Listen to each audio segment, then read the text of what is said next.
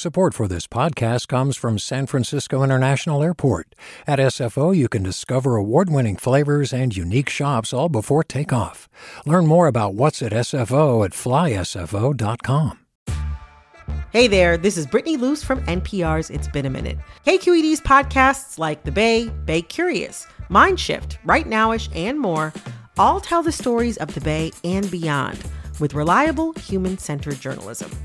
They aim to inspire, make you think, entertain, and expand your understanding of the place you call home. Here's how you can support podcasting at KQED. Showing your support is easy, and you can join Brittany in supporting KQED Podcast too at donate.kqed.org slash podcast. That's donate.kqed.org slash podcast. From KQED. On Monday, we celebrated Juneteenth, a day that marks the emancipation of African slaves in the U.S. It's been a federal holiday since 2021, and it's a time for all of us to celebrate the contributions of Black Americans. I'm Bianca Taylor, in for Sasha Khokha, and this is the California Report magazine. Today, we're dedicating our whole show to stories of creative, powerful Black women in the Bay Area. To help us out, the Kitchen Sisters, Nikki Silva and Davia Nelson, bring us an excerpt of their hour long special, Houseful of Black Women.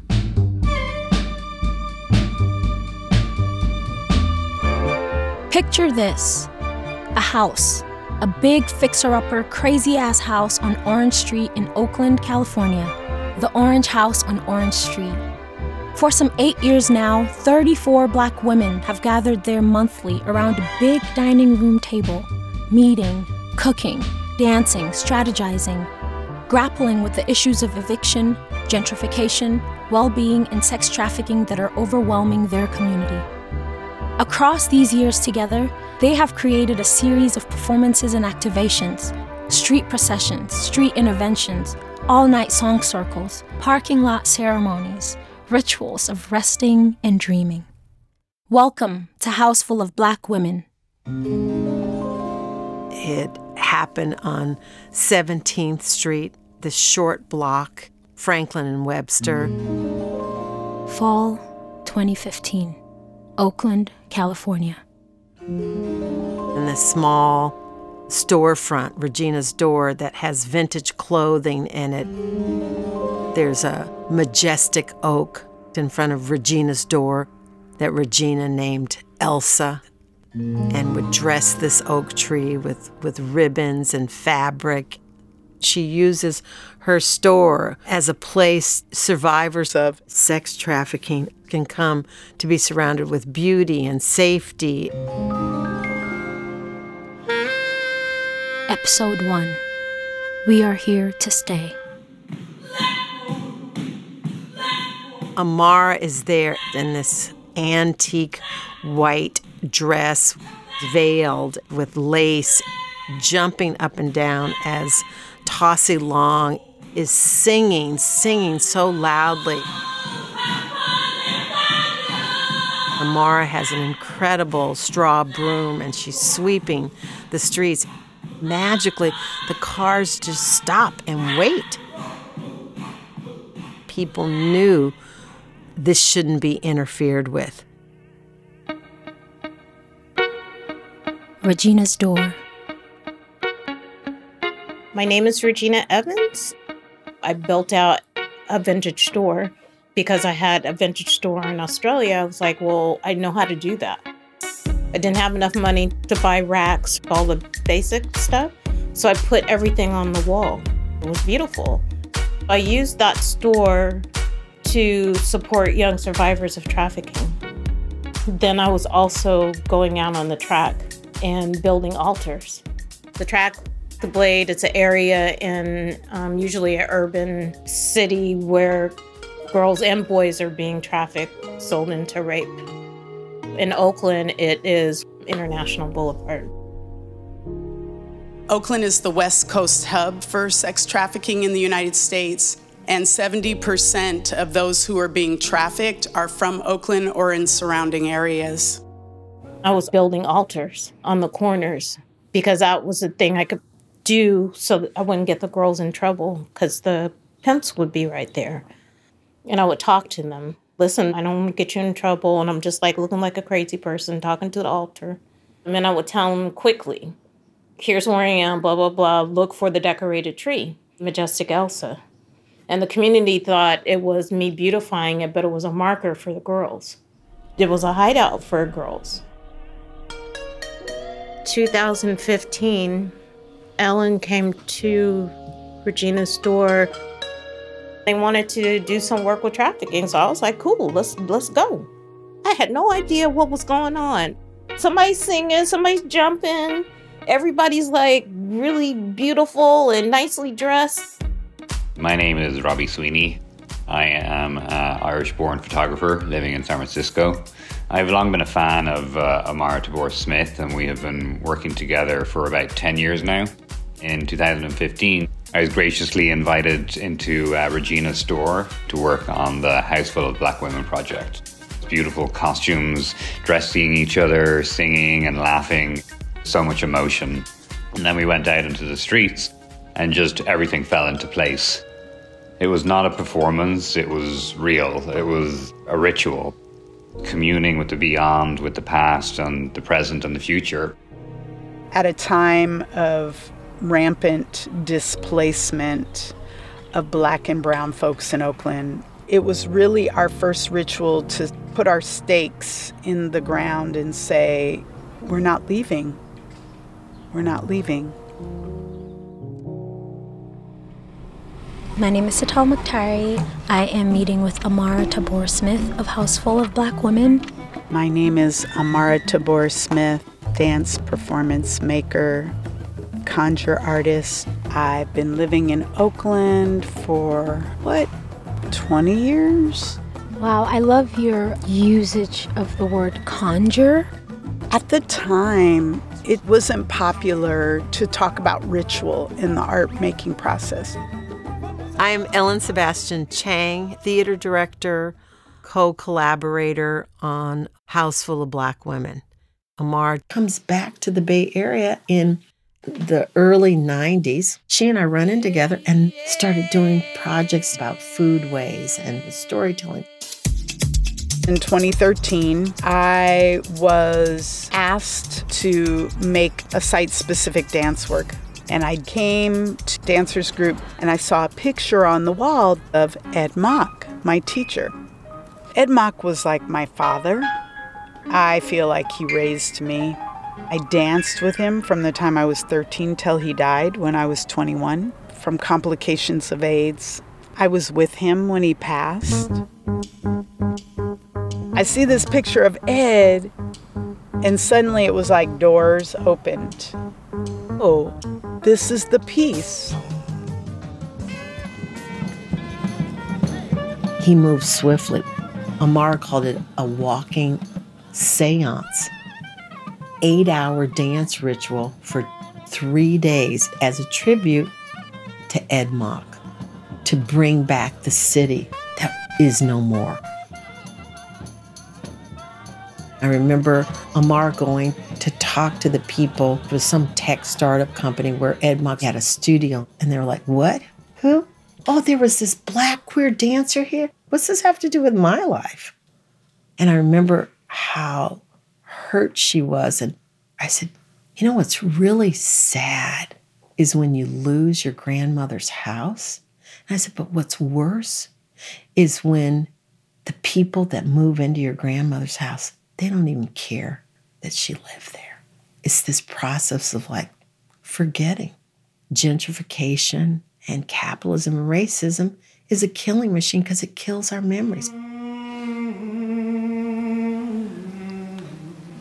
That piece happened in various sites throughout San Francisco, all connected by Ed. This one section happened in a piano tuning shop called Room Full of Black Men and was meant to highlight the absence of black men in San Francisco by overwhelming the audience with their presence.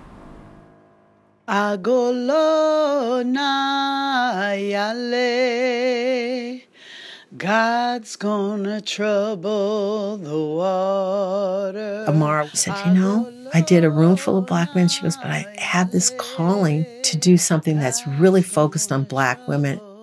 But it can't be a room full of black women, it's gotta be a house. A house of black women. That's powerful and it's scary. She told me the idea. I want to bring these women to the table, and some of these women, I only knew of them, and they were really scary to me because I was like, oh, damn, I don't know if I belong here because I have a white mother. So I don't know if I'm supposed to be at this table because these are black women. And I always think of my black grandmother, and I go, black women, that's the reckoning.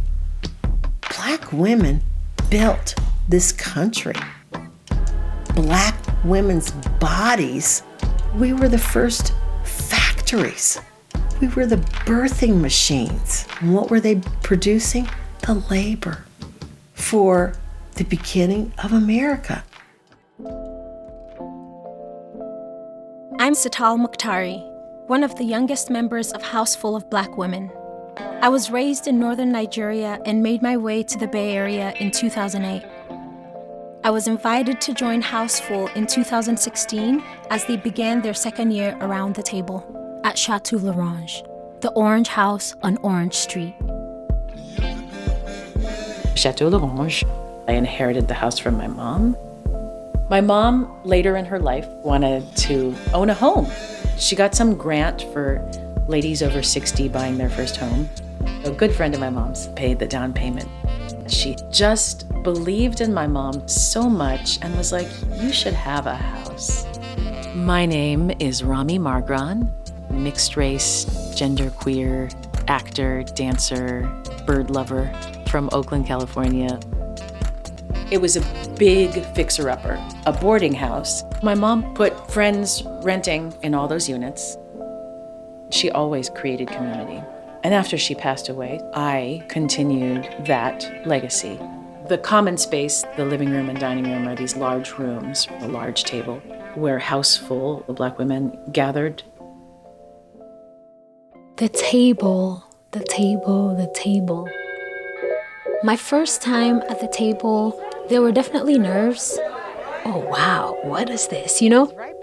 I was like, okay, there's definitely elders. I saw Ellen, I saw Amara, growing up in Nigeria, there's always like like if you go to a gathering, the elders are in a different room, the young ones are the young ones. Going into Houseful, it was that permission to like engage. We always had like food to eat, potluck style. We eat, we see what we're going through. Oh, we're gonna do maybe three processions. Episodes that double entendre of 19th century Freudian white supremacist attitude that oh women women have episodes. They're so emotional and they're they're, they're hysterical and they're having episodes. One episode that sticks out in my mind Friday night in Oakland one of the art walk nights everyone was out on the street having fun and restaurants were popping there was just this Friday night buzz about the place and I remember thinking, I wonder how Houseful will kind of vibe with, with this buzz. The two worlds are quite different and maybe not in a complimentary kind of way. I just needn't have worried. It was actually a perfect intersection of joy and revelry with respect and curiosity and a mingling of communities. With all the processions of House Full, they just happened. There was no, let's go to the city and get a permit. This is an occurrence just like we feel that in the natural world, so many people who are living on the streets were so drawn, so drawn to the processions, felt it almost like a blessing.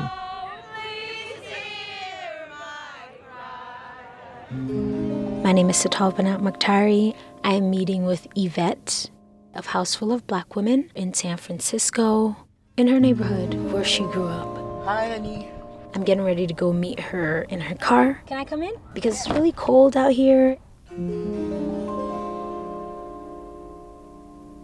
I just had this image of all of these faces, all my neighbors, all the all the kids that are in the middle of the street. It's almost like this Norman Rockwell painting, this picture in front of this house in this moment right now. the Rice-A-Roni being cooked and smelled throughout the neighborhood. This is home. It will always be home.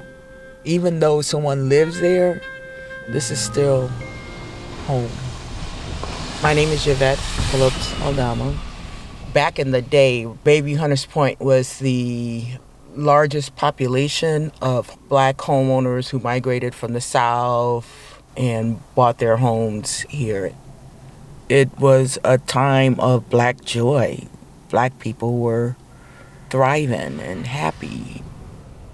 In hindsight, I know that the racism that they experienced, like the world wasn't kind to black people, but we were kids. I didn't know what racism was because my whole world was black. The doctor down the street, the 5 and 10 store down the street, they were all black. My mother was a postal worker, and then my father was a butcher, worked in the slaughterhouses. That was down the street. They used to walk the cows and the bulls coming down on 3rd Street from the cow palace down to the slaughterhouse. And when my father died and we cleaned out the house, we were like, I want one of the knives because my father kept his knives like sharp. We knew that my father was about to go out to the club. He would put on Wilson Pickett. He would put the magic shave on. He would put his foot on the toilet. And then he would shave with a knife, his knives. Wow. Yeah, that was badass. My father was badass. My father worked in the slaughterhouse until NAFTA came. They opened it up to uh, Mexico to import meat in. Took away jobs from here. So my father ha- had to move to Stockton in order for him to keep his job. So, do you want to talk a little bit more about the shift from black home ownership to now? Yeah. The naval shipyards closed down. Manufacturing moved out of the country. The Stockton and Modesto and yeah, and then crack cocaine came. The shift of wealth started happening. Busing was another thing that happened. I was also very pro black. My fifth grade teacher, Gertrude Mays, she was the one who gave me information on Angela Davis, George Jackson, Jonathan Jackson, Bobby Seale, all the Black Panthers. She was like really the person that shaped me around my blackness. She was chocolate, chocolate, chocolate, and used to wear red lipstick and a short mantle. She was gorgeous. Oh my God. Episode 6 The Meaning of Canaries. The canary is the harbinger or warning for what's to come. This episode focused on displacement, how we survive and how we move.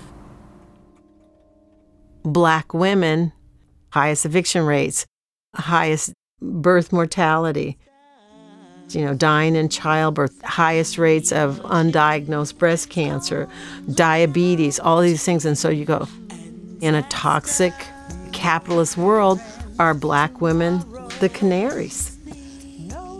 Miners actually paid attention to the canaries and said, oh, canaries dead. We need to get out of here. What possibly could displacement feel like? We set up chairs in like a crazy maze, and some chairs just faced a wall, and you don't know what direction to go in. Bit by bit, performers would take groups of 10 people and have them leave the room. Where did everybody go?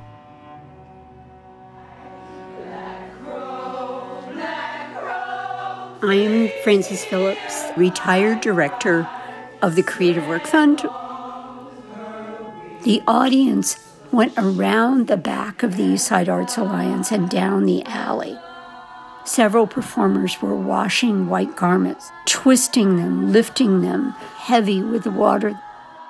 There were contrasts and opposites the lightness of the color white against a dark night, safety in an alley versus crime in an alley, creating a space that was about healing. Amara is there chopping watermelon. this watermelon becomes a sacred fruit. Oakland Housing Authority. Regina Evans was reading from city documents all the names of people who were recently evicted. Evictions after evictions after evictions. Leroy Johnson. Dark family. Urban Green. Hmm. Zakiya Harris is dressed as a kind of a nightclub chanteuse, and she has on yellow ostrich feathers. Her head is inside of a bird cage. She's doing this pitter patter of like, Where are you from? Where were you born? Back home in Oakland. Oh, you're from Oakland? Well, tell me what you remember. The audience just started yelling nightclubs, grocery stores that are not around anymore. Oh, yeah, I used to live in Oakland. Now I live in Antioch, but I'm driving into Oakland to still participate in the culture, the black culture that we're trying to hold on to. See, I'm from here.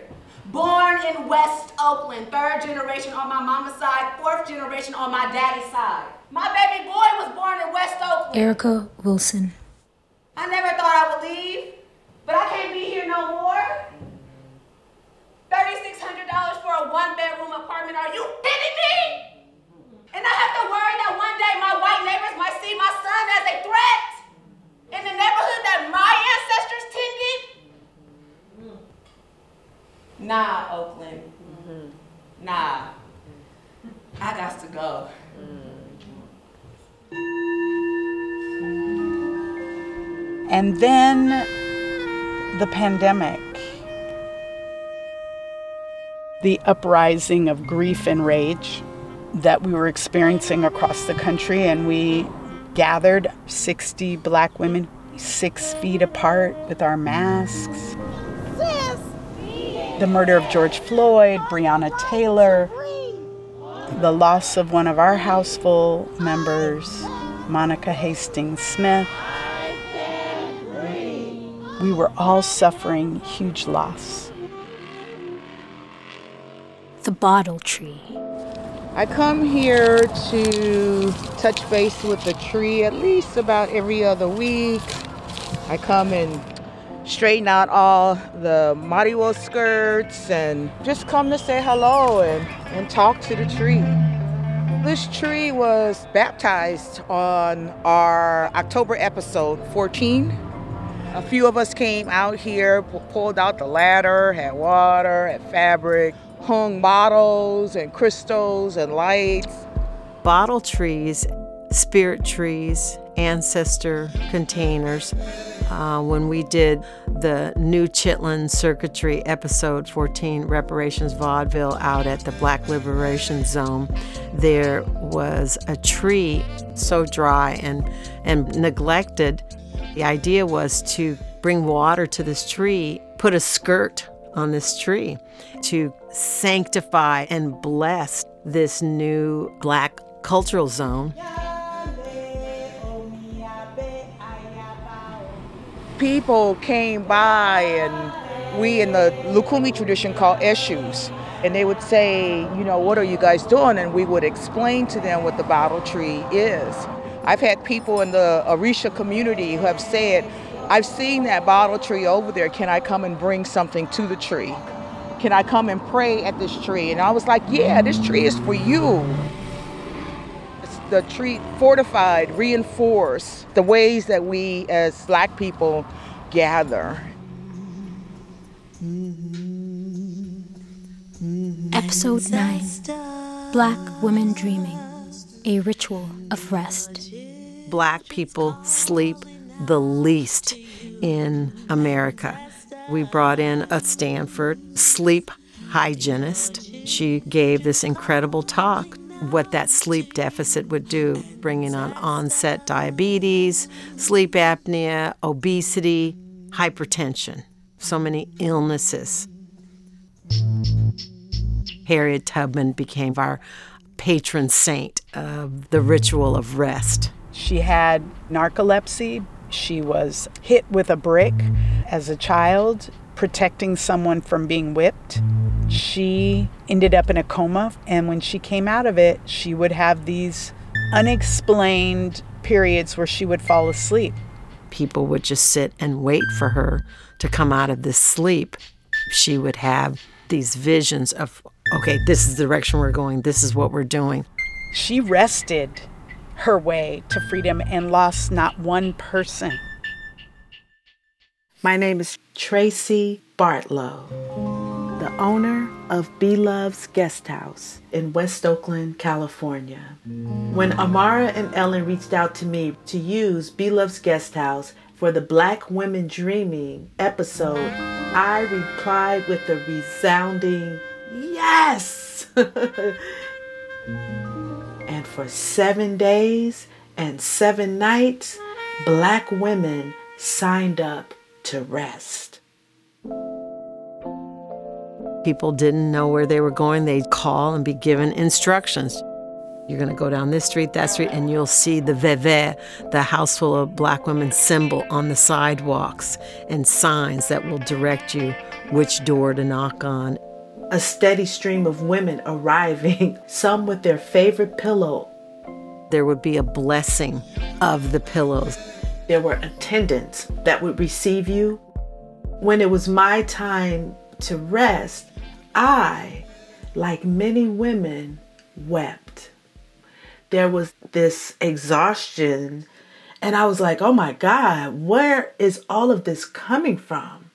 This has been present all along, but it has been stuffed down. Just keep going. You're tired, just keep going. And I cried a ugly cry. Go to sleep and don't you cry. Mother gonna give you some apple pie. Then I fell asleep, and then the attendant woke me up, and she's like, Here's the food you requested. And I ate those beans in silence and drank that tea and ate that pound cake, and I was comforted. How can we dream if we don't sleep? How can we dream if we don't sleep? Eleanor Roosevelt, the first chair of the Commission on Human Rights, said, Where, after all, do human rights begin? In small places, close to home. This Houseful of Black Women special was inspired by the Houseful of Black Women project, conceived and choreographed by Amara Tabor Smith and co directed with Ellen Sebastian Chang, and an evolving collective of Black women artists.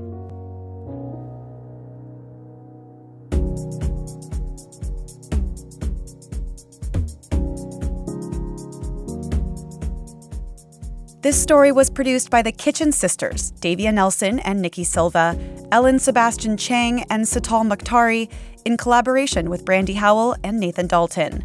Mixed by Jim McKee, with funding from the Creative Work Fund, the National Endowment for the Arts, and PRX. You can hear the full version of House Full of Black Women and more stories on the Kitchen Sisters Present podcast. And that's it for the California Report magazine this week. We're a production of KQED in San Francisco. Katrina Schwartz is our interim senior editor. Susie Racho is our producer director. Brendan Willard is our engineer. And Jessica Carissa is our intern.